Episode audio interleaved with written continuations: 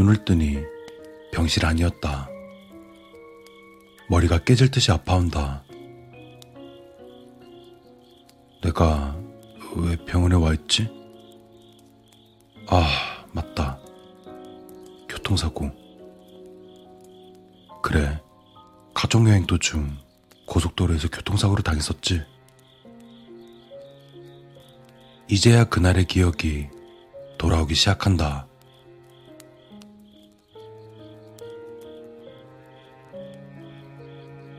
(5월 5일) 기념일을 맞이하여 우리 가족들은 놀이공원으로 가족여행을 떠났다.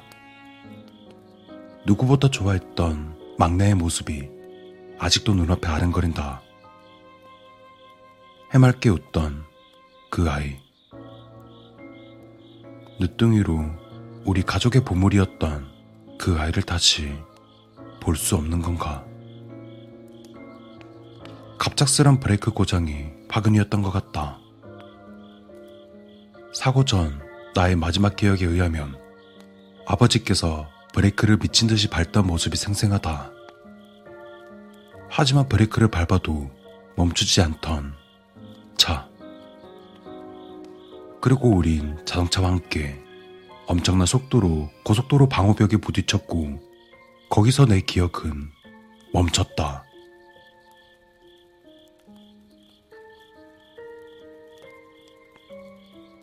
주위를 둘러보니 고모와 고모부가 나를 간호하고 있었다. 선생님, 가영이가 일어났어요. 고모의 다급한 목소리가 들린다. 이윽고 의사가 와서 나를 진찰하기 시작했고, 다행히 치료한 곳이 잘 회복되고 있다고 했다. 고모는 떠나는 의사에게 연신 감사하다는 말을 하고 있다. 고모, 왜? 배고프니? 뭐 줄까? 아니요, 그게 아니라. 그럼? 응?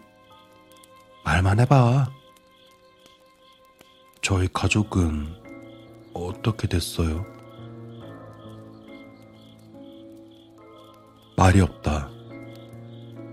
고모부도 나의 눈을 피한다. 나도 그들의 시선 넘어 그들이 무엇을 말하고 싶지 않은 것인지 짐작이 갔다. 고모의 눈엔 어느새 눈물이 그렁그렁 맺히고 있었다. 저번 주에 모두 장례 치렀어. 순간 눈앞이 아찔해졌다. 막내는요? 혹시나 하는 마음에 고모에게 물어본다. 막내도 고모는 짤막한 대답만을 남긴 채 쓰러져 맺힌 눈물을 흘리신다. 모두 떠났구나. 고모가 다시 말을 잇는다. 가영아, 너가 어떻게 생각할지 모르겠는데, 너가 성인이 될 때까지 우리가 널 키웠으면 하는데, 괜찮아요. 전 가족이랑, 맞다. 내 가족은 없지. 성인이 될 때까진 아직 2년이란 시간이 더 남았다. 그때까지 고모네에서 살아야 하는 건가? 난 말없이 고모의 제안을 끄덕이며 승낙했다. 그리고 성인이 될 때까지 난 고모네에서 살았다.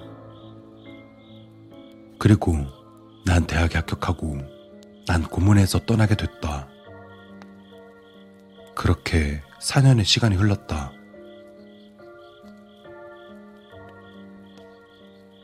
대학 졸업식. 고모와 고모부가 한바구음을 지으며 나의 졸업을 축하해준다. 가족들이 죽은 뒤 그동안 나를 정말 친자식처럼 아껴주고 보살펴준 분들이므로 나는 그들에게 너무나 감사한 마음뿐이다. 나에게 있어서 또 다른 부모 같은 존재인 그들에게 이제 효도할 일만 남았다.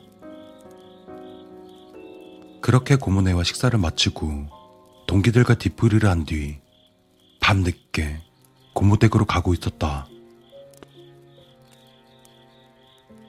술에 취해 비틀거림의 골목에 들어섰을 때 눈앞을 환하게 비추는 자동차 전조등 불빛이 보인다.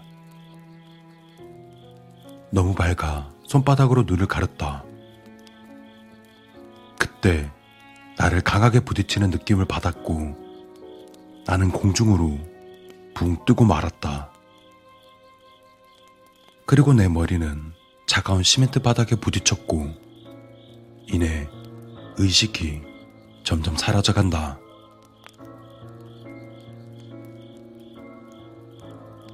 자동차에서 남자와 여자가 내린다. 낯이 익은 모습이다. 남자와 여자는 주위를 두리번거리더니 목격자가 없다는 걸 확인한다. 남자는 점퍼 주머니에서 담배를 꺼내 연신 담배를 피워댄다. 이 정도면 아마 죽었겠지? 남자가 묻자 여자가 내 앞으로 다가와 나의 숨을 확인한다. 내 숨이 끊어지고 있는 것을 확인한 여자는 남자에게 말한다. 좀 있으면 죽을 것 같은데?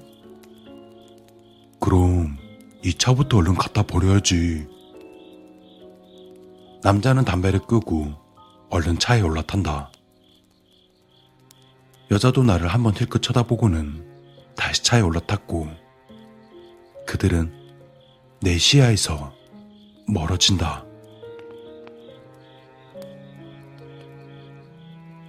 아, 6년 전에 죽었으면 깔끔하잖아. 그래도 지금은 보험금도 타잖아. 이 정도면 괜찮지 않아? 뭐, 그것도 나쁘지 않지만, 그래도 번거롭잖아. 그래도 그때 오빠네 재산이랑 가영이 보험금이면 당신 빚 갖고도 남겠다. 남자는 불평했지만 여자는 보험금 탈 생각에 연신 미소가 끊이질 않고 있었다. 그래도 6년 동안 걔 뒷바라지 하면서 들어갔던 비용 생각하면 어이구. 남자는 한숨을 내뱉는다. 어쩔 수 없었잖아. 거기서 우리가 걔 버리고 오빠 재산만 가로챘어 봐. 그게 더 이상하지 않아? 하긴. 그래도 키워주니까 이렇게 효도하고 가니 보람은 있네. 나의 흐려져가는 기억 속에 그들의 모습이 아른거린다. 고모, 고모부. 그들은 알고 나만 모른다. 나만 몰랐다.